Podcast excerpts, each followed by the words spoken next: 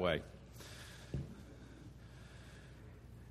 This morning, I'd like you to turn to Genesis chapter 18. That's where we're going to start. Uh, we have a lot of direction we're going to go. I did not plan to do this sermon particularly on uh, Valentine's Day, but it's the way it worked out. That just kind of worked that way uh, with the various things that have been going on. We it's actually a week later because of Encounter being here, but. Um, in the news these days are a number of issues dealing with homosexuality there's no doubt about it that it is a hot topic. It is all around you, whether it's gays in the military, uh, homosexuals in the military, whether it's the whole concept of uh, gay marriage, uh, same sex marriage as they call it. Uh, it is something that's around us. It is something that is discussed by people around us. My goals here are several. Uh, this is at least two sermons. Um, as I was working on it, I realized that I needed to do some background. So today's kind of the background for the, the, the bottom line at the end, where we talk about okay, how do I answer some of the issues that are going on today? But we need to know the biblical background of what's going on. Here's what I believe my goals are for this very, very short series of sermons. Number one, that we would know precisely, accurately what the Word of God says. It is being distorted, twisted, and messed up big time. Because they're saying, well, the Bible doesn't speak against this. Uh, that's a misinterpretation, that's a mistranslation. We'll talk about that part this morning.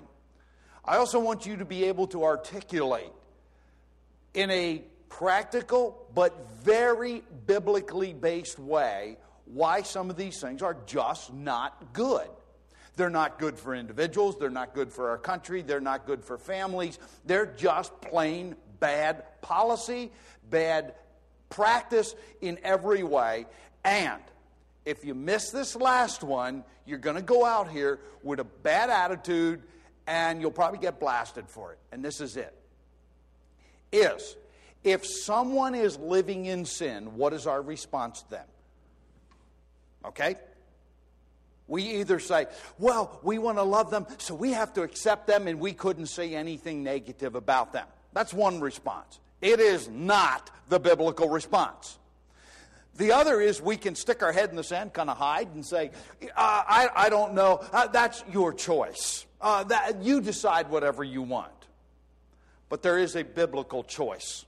The biblical choice is this that I do know what I believe that I do know what God says, that I can express myself, and that I reach out to that person who's living in sin in a loving, caring, gracious, and merciful way without compromising truth and minister to them.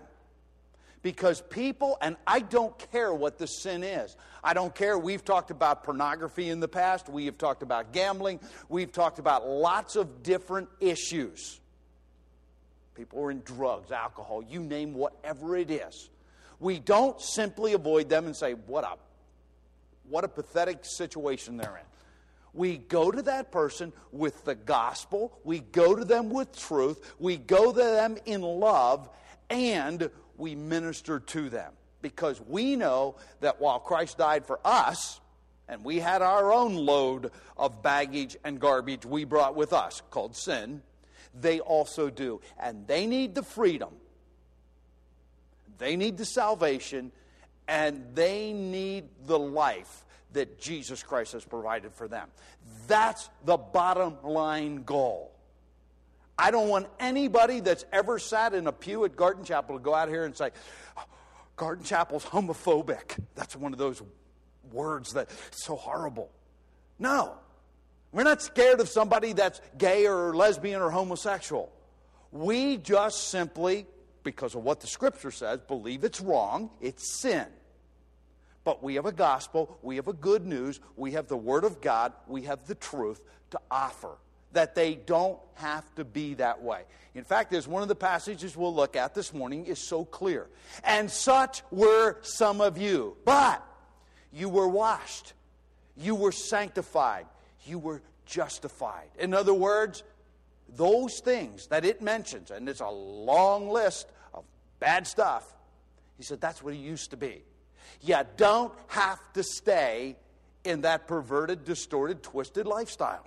You just don't have to stay there because we have the power to live in the freedom that Christ has given us and live for God. It is for freedom that Christ has set us free. That freedom is not to do whatever we want. That's very clear. That's uh, uh, yeah, Genesis. Galatians chapter 5 verse 1 and Galatians chapter 5 verse 13 says, "Don't use this liberty, this freedom that you have as an opportunity for the flesh." It is freedom for the first time in our lives when we got saved and when we came to grips with truth about whatever was controlling our life that we can live in the freedom to serve God and do what He asks us to do and be obedient to Him. That's our goal. So anything other than that didn't come from me. If anything comes across as, you know what, go out and make fun of people, go out and fun, just just poke at them and just tell them they're wrong and tell them they're going to hell. It didn't come from me. What I want you to understand from the very beginning is that we have a message, good news for people in sin.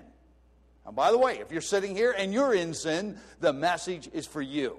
You can live in freedom. Freedom to serve Christ with all of your heart. We can be a household of faith. That's what Gina saying.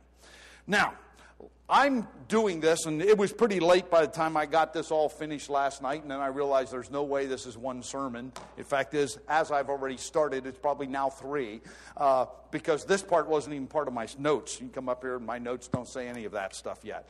But I go home last night after I was at the office, and it was pretty late, and I sat down, and I don't know where I got, what channel it was or whatever, but somebody from the gay lesbian task force or something like that was speaking. And I heard something that just, I, am going, does that lady know what she just said? She said something about not leaving this legacy to our children. And I thought, do you realize what you just said? You know, it, because it's not a possibility if, if you're uh, totally in a homosexual lifestyle, there's no children coming. You know, I don't understand. There is no next generation. I thought that to be really, really disingenuous. And uh, I've never used that word from the pulpit before, but it just didn't make any sense. Um, and I got it out even. But what I did, and some people from the church here have come to me uh, a little ways back and said, Did you ever go on, on, the, on the internet and look at what gay lesbian churches teach? And I said, Yes, I have. And at that point, I knew that I was going to preach uh, on this. And so, what I did is the premier gay and lesbian church is called the Metropolitan Commun- Metropolitan Community Chapel. And they're all over the United States now. And they absolutely have a point of view that is the normal religious point of view, they call it Christian point of view. I can't even do that because it's so far unbiblical. But they spell it out on their website, in their literature that they publish. They spell out exactly why you've got it all wrong. Or I'm not going to say you, why I have it all wrong. I don't know what you believe. Hopefully, after we look at these things, you will go home and study it for yourself and come to some very biblical conclusions.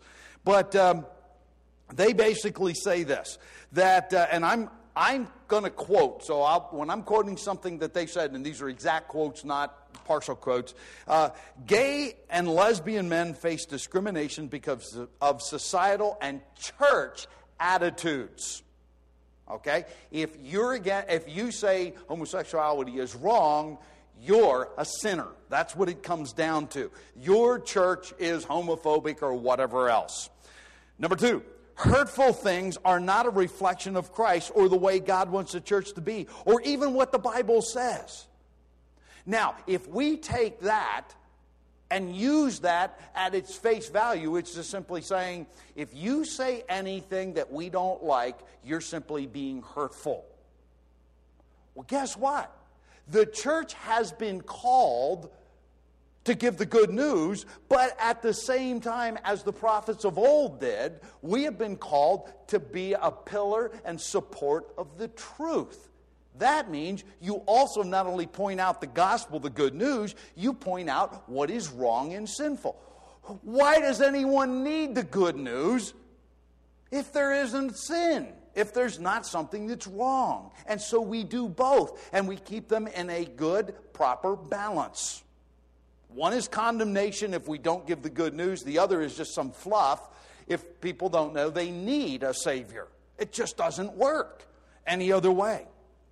But they say, you point out that this might be wrong. So if you have a friend who's an alcoholic, and lots of you do, or a drug addict, and you point out, that's wrong. You're abusing your body. God says He is the only one that's to be the master of your life, and you point out what you're doing is wrong and sinful, well, then you're, you're a bad guy. Well, that's, that's the bottom line of that. Number three, biblical references to same sex activity is small, showing that this topic was not of great concern to the biblical writers.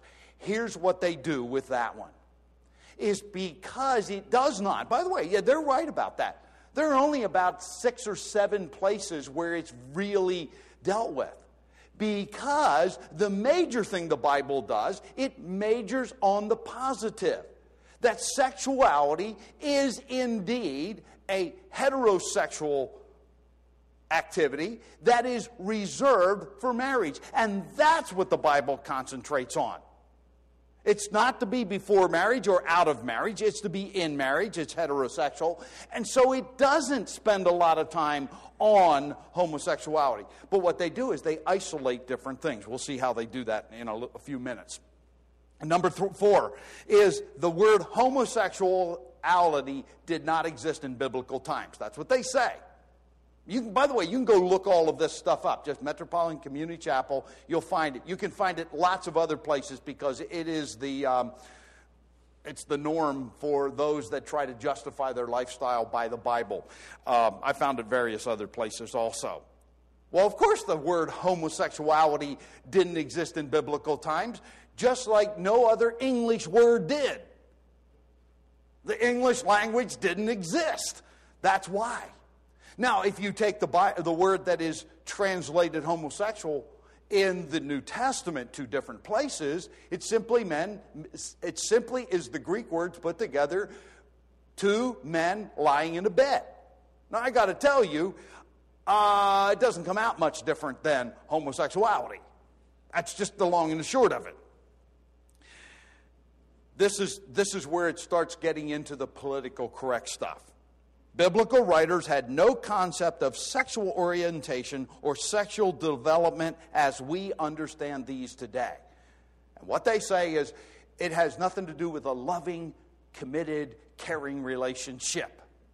It was something else. I don't. Oh, I do know what they say, but I'm not even going to speak of that in public. But uh, they just like we are above and beyond that. It is, and I'm, I'm going to tell you, I'm going to use a couple other illustrations here. Evolution is assumed just because the alternatives aren't what they want them to be. Because the alternative is that, as we sang earlier, one of the reasons I picked that song out, as we sang earlier, God created it. Okay, that's the alternative. Somebody created it, or it just happened. And so it's assumed. Oh, it's assumed as fact, whether you can prove it or not. The same would be true for, and, and you might laugh at this one, but global warming. It's assumed to be true because we have an agenda to carry out. I don't know if global warming is true or not. I have no clue. All I know is today it's politically correct to assume that it's true, despite that they have to lie about the facts. Well, you, you take it for wherever it goes. And you can go on and on that today it is assumed that you're born homosexual. That's genetic, that's the way you were born, and you don't have a choice about it. I beg to differ. The Bible says something completely different. It says, like all other things the Bible calls sin, it is a choice, a moral choice that someone makes. Now, we can talk about can people have tendencies? The answer is we were born totally depraved which means physically, mentally, emotionally, and spiritually, we're messed up. We have been affected by sin in every possible way. And so, yeah, there are people prone to anger. And yes, they born that way and they got the nurture in that way. There are people that have tendencies toward homosexuality, lesbianism, gay, no doubt about it. But to act upon the anger or act upon the homosexuality or whatever, it's not a genetic thing where I was born black or white or Hispanic or something like that. It's not one of those. It's something completely different than that. So, and then the last one, just these are this is just all the all the uh, introduction is the passage of the the passages that reference same-sex activity should not have be, should let me start over. Okay, the passages that reference same-sex activity should not be seen as comprehensive statements concerning homosexuality or a homosexual lifestyle. In other words, the Bible is not the final authority. That's what that says. Now, let's look at where they come. This is a lesson in hermeneutics. Now, it is not the study of Herman. Hermeneutics is how do you study the Bible. Back in 1964, there was a man who took what John Wesley rightly talked about and twisted it. And he called it the Wesleyan quad, quadrilateral. John Wesley, who was a very famous and very good Christian uh, pastor and writer, had said in the past, many years ago, that there were four things that he used in considering how to interpret the Bible. And he was right about them.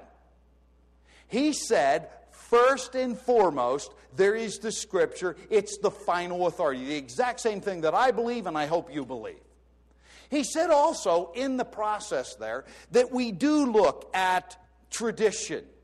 We look at how others have looked at it to see did that work? Did it pan out? Did, was, it, was that a bad, a bad interpretation? And we look at history and the tradition of the church and see, you know, because there's been lots of things that have come down the pike and many of them proven wrong. So we look at that and so we don't try to reinvent the wheel going backwards. You know, we do that. Nothing wrong with that, but it's not the final authority. He said also that you look at reason. God gave you a brain, use it. You know, do the research. You know, figure out what does it say. You know, use your brain to the fullest. Use everything to your uh, in your uh, grasp to to help make sense.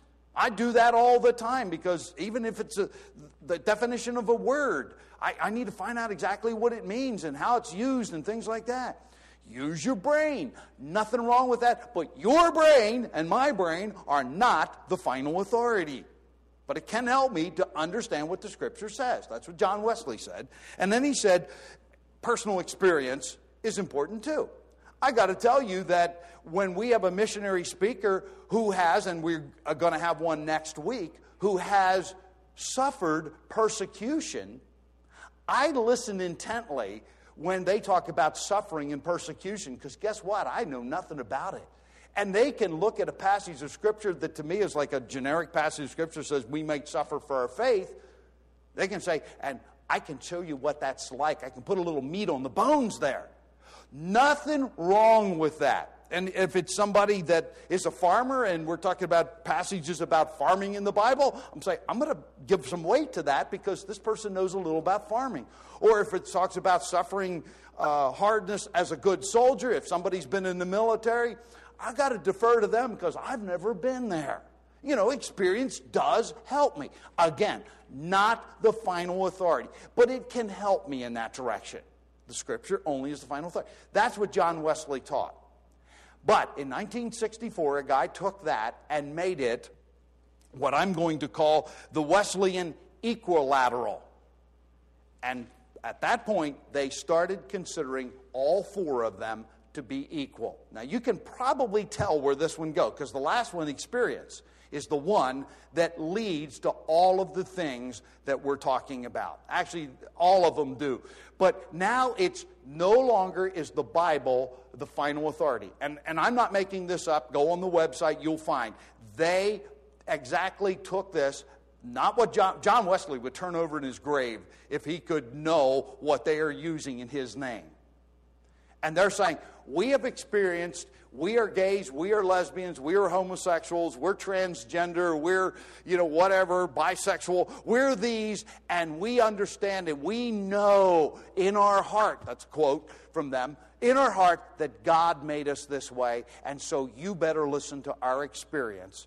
And our experience is equal with Scripture. In fact, is I'm going to tell you how it always comes out. If it, whether it's this or a cult, it always is my experience trumps the Scripture. And that's exactly what they do. It is simply taking the Scripture and interpreting it in a way that God never intended it to be. Because God can say what He means and means what He says. That's what God says. So it comes back to our final authority. It always does in these kind of issues. That's where we take a stand, and I got to tell you, you will get hammered for it. That's okay. I get hammered for it too. But I'm going to stand with God and what He says, not what somebody else says, my experience, my heart. I got to tell you, I have dealt in counseling with people whose heart, by the way, I don't, I don't make fun of them. I know their experience, I know their emotions are in a particular direction, and they think that has to be from God, and I have to look at them, and I do it as kindly as possible, as, as uh, tactfully as possible, and say, um, I know that's what you're saying, but you're not right. And, and, we need to be careful. And again, this is not blasting people, this is looking at things the way God would have us to do it. And we have to have a, a, a very uh, tactful way of approaching it. So, that is what the bottom line and the basis. By the way, the, uh, if, if, you don't know, the Methodist Church comes in the tradition of the Wesley brothers and John Wesley in particular. Um, just as I was doing the research, and I've researched this for three weeks now, so that's why I have so much stuff. It's all bottled up in my brain here. It feels like it wants to explode. But they've taken this same equilateral, and that's why, for example, the Methodist Church has a statement on abortion that basically says, Mom, to be, well, she's already a mother, but the birth hasn't happened yet. Between you and your doctor, we understand that uh, there are circumstances you can just make that decision. You pray about it, you consider it, but you can make that decision for yourself. Nobody can tell you what to do. Why? Because experience says, and I'm going to go one step further emotions say, and then you can do whatever you want to do. That's where this comes from. So that's the background to this whole thing. And that's why when you hear the interpretations, and you should be in Genesis chapter 18, when you hear the interpretations of some of these things that are being propagated today, not by the world. The world just simply says it's genetic, don't fight it, just deal with it, it's normal, it's natural. The answer is it's not normal, it's not natural. That's what the world says. The church goes a step further and says, God created us that way and you've got it all wrong when you look at the Bible. So we're going to go to the passage that is most often turned to Genesis chapter 18 and 19. You know the story. It's the story of Sodom and Gomorrah. Now, I'm not going to take the time to go over every detail of the story, but starting in Genesis chapter 18, uh, even before uh, the angels go into Sodom, this is what the Lord says. And we're in Genesis chapter 18, verse 20 and 21. And the Lord said, The outcry of Sodom and Gomorrah is indeed great. Their sin is exceedingly grave. I will go down now and see if they have done entirely according to its outcry, which has come to me, and if not, I will know. The people who propagate that homosexuality is okay, same sex marriage is, is, is a good thing, it should be, it's a human right, and all that kind of stuff. Uh, they say the judgment of the cities for their wickedness was announced even before the angels got there, and there was the incident that happened when they were in Lot's house. The answer is, of course, God knows their heart. He knew what was going on before anybody had to set foot there and see it for themselves, which is exactly what the verses say. He said, their, their sin is exceedingly grave, and I'm going to go down and simply verify it. Now, so they say that it couldn't have been homosexuality that was this exceeding grave sin because God judged it even before the angels went down there and the people said, Bring them out so we can have relations with them. But they knew, God already knew what they were like long before they went there to verify it. And so it just kind of blows that out of the water. But continuing on, it, in chapter 19, uh, you can the, the big thing that is now, and if you don't know this and you think this is ridiculous, if it's the first time you've heard it, the sin of Sodom and Gomorrah was, according to them, anybody know what they say? Inhospitable. Yeah, now I can't say it. In being inhospitable. Yeah. In other words, they weren't accepting of strangers. That's what they say. Now, they say a few other things too, but that's the one they say. It wasn't homosexuality, it was inhospitability. Listen to what happened when the angels went there. Totally blows it out of the water. It says the angels, and this is verse 1 of 15, the angels came. Lot was sitting in the, the, gate of Sodom. He saw them. He went out. He bowed his face to the ground, said, Behold, my lords, come, uh, turn aside to your servant's house, spend the night, wash your feet, and you may rise early, go on your way. And they said, However, no, we shall spend the night in the square. Lot immediately went out there and welcomed them, said, My house is your house. Come in. I'll feed you. We'll have a good time. You'll have a nice bed. Uh, you don't have to stay outside. I got to tell you, inhospitability was not the trait that they were known by. At least when Lot was there, and Lot was there. And it says, Yet he urged them strongly, and they turned aside and entered his house, and he prepared a feast for them, and baked unleavened bread, and they ate. Certainly, these angels, who were in the form of men, were certainly welcomed immediately when they got to town. I find that to be uh, pretty messed up. So, anyway, we know the rest of the story. Verse 4 They came, they laid down, they went to bed. The men of Sodom surrounded the house, both young and old, and all the people from every quarter. In other words, everybody from the city. And they said to Lot, Where are those men who came tonight? Bring them out that we may have relations. In other words, they wanted to have homosexual relationship with them. Now, those that say that they say, well, this is not what we're talking about homosexuality today. Today we're talking about loving, committed, caring relationships. This is simply gang rape homosexual. They don't say that part, but it's homosexual. By the way, they ask. They said, you know what? You've been hospitable. We want them to come out, you know, send them out. Lot wouldn't do that. He, he didn't do that. Uh, and it, it, says they, they uh, Lot went out of the doorway and shut the door behind him and said, Please, my brothers, do not act wickedly. Now, if you want to know what their sin is, the one that God is emphasizing, here's where the wickedly comes in the sin exceedingly grave starts to come in. And so uh, they, they simply wanted that. Now, their point is this no population has ever been that had ever had that many homosexual people that all the people want to do this. I'm going to tell you, and we haven't looked at it, and I'm going to run out of time real quick here. But when we look at other books of the New Testament, Sodom and Gomorrah come up over and over again. And indeed, homosexuality was not their only sin. They were basically rich and fat and didn't care about anybody else, which is true. Uh, they were exceedingly sinful in lots of ways. This is the one that's emphasized here. And if you don't believe that any population was all given over to sin before, you haven't read the beginning of the book of Genesis. Because God in chapter 6 of Genesis says, the heart of every man was exceedingly wicked. And he said, I'm wiping them out. There were only four people, uh, four people, eight people that he saved. And I got to tell you, when you read the scripture very, very carefully, only one of them is said to have grace, favor in the eyes of the Lord. The others were on his shirt tail. I don't know about the others, where, what their relationship with God is, whether they believed him or not. All I know is about Noah. So it might have been down to one person who stood against the flow. They just kind of got in because they were related. I don't know that. I can't prove that, but that never says anything good about the other seven. It just simply doesn't. The fact is, we know a lot of bad about them after a while. So we don't know that. The truth of the matter is, the world has indeed gone totally wicked in the past. And I got to tell you, I, when I look around, I'm not too sure that a lot of that isn't happening. It's, I know it's not 100% there, but man, I see a lot of things where it's going that direction again.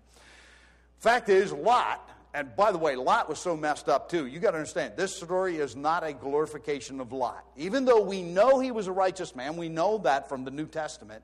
We also know that his daughters, his wife, his sons in laws, just like in the day of Noah, from what I can tell from them, there's nothing good said about them. In fact, a lot of bad is said about them. But Lot, a righteous man, his soul being vexed, it says in the New Testament, living among these people, but he stayed there. He was so messed up in his head that he said, You know what? I have two daughters that are virgins. Here, have them. This is twisted and distorted. But I got to tell you, when you do not take a stand against sin and you let sin just kind of overwhelm you and don't speak up and don't take a stand, you get like Lot. And I'm going to tell you, there are people in churches would say, yeah, homosexuality is wrong, it's sin. By the way, we haven't even looked at the passages that are absolutely stone cold clear on this. But you know what? Who am I to say anything? So I'm just going to be quiet. That's Lot. In fact, is I can prove that in Lot's time in Sodom and Gomorrah, and we can't get there this morning, but in the New Testament, basically says in the same way, it was business as normal, business as usual in town. Because that's what he says is going to happen in the future, just like Sodom and Gomorrah. They were marrying, they were doing this, they were doing that, and the end came. That's what the word says. And so uh, Lot is so messed up that he's willing to offer his daughters. Of course, they don't want them. They said, No, no, no. We said, Stand aside. Uh, you've come in here. You're acting like a judge, and now we're going to treat you worse than them. Uh, he said, uh, You know, we don't want your daughters. We want those men that came in. Now, I got to tell you, that is their mindset. It's not a matter of, of they're doing whatever is convenient or available. They want something specific. And God is very clear about that. Uh, and so it's only the angels who go outside, pull Lot back in the door, blind the people who are there that stops them in their tracks, in their tracks. Now, verse 12, uh, God says to Lot, I want you to get out of here. Your sons in laws and your daughters, whoever you have, and said, bring, them out. I'm going to destroy the place because their outcry has become so great before the Lord and has sent us to destroy it. And then he goes on in verse uh, 14 to say, I'm going to destroy the city. And he said, Take your wife, your two daughters, and who are here with you, lest you be swept away in the punishment of this city. It's not simply a story about the condemnation of homosexuality. Sodomy, that's where the word comes from, the city of Sodom. It's not simply that, but sin always gathers other sin. When I am, when I am in sin, and I don't know if you've probably figured this out, if somebody is, and I'll, I'll give you an example that I've had to deal with many times. Somebody is cheating on their spouse. I'm going to tell you the next sin that comes on lying, deceiving, you name it, anything that buries the truth, blurs the truth, all comes in. And then it goes from there to the next thing, and then it's pornography, and you name it. It just is a snowball because sin loves company. And it absolutely does. And when you're in one sin, you will make an excuse to do all kinds of other sins. In fact, is because you're in sin, to cover your tracks, you sin in other ways. That's the way it is. Sodom and Gomorrah were exactly like that. And yes, it wasn't simply one sin that they were committing. I totally agree with them on that. But the whole process was put together. Their sin was open and blatant.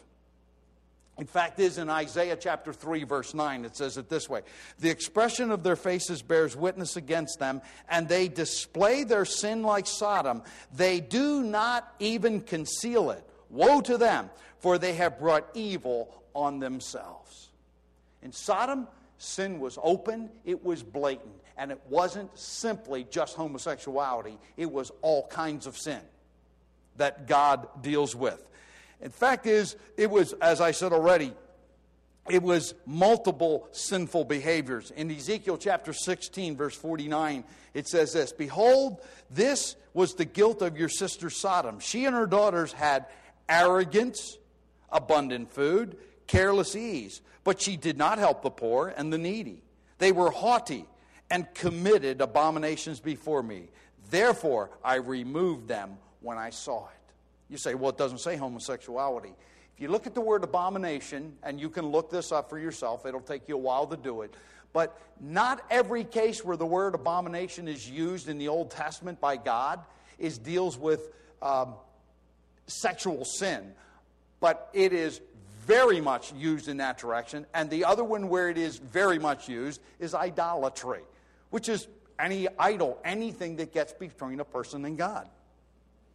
It is used for a few other things, but by and large, the normal way of using abomination is when it deals with sexual sin, especially sexual perversion and the worship of false gods. And he says, they committed abominations, and because of that, I am going to wipe them out, and I did wipe them out. I'm going to close there because I just ran out of time, but I hope that you get an idea. It starts with what is your authority? If you're going to throw the Bible out, then don't even bother coming back and listen to the rest of these ser- sermons that deal with this, because that is the bottom line. What is your authority? Whether it's how do you get to heaven, whether it's how I'm to live, how I'm to interact with people, or what is my standard? What is my opinion? What do I practice in this world? If the Bible's not the final standard, then you're at the wrong place. Go someplace where they tell you do whatever you want. Your experience and your reason is just as important as the Bible. It's not the final authority. I hope that's not your case. I hope you come back because we need to see what God says and very clearly what He says. And then, as we know, God is gracious. Even in the midst of Sodom and Gomorrah, He was still in the business of telling people to come out.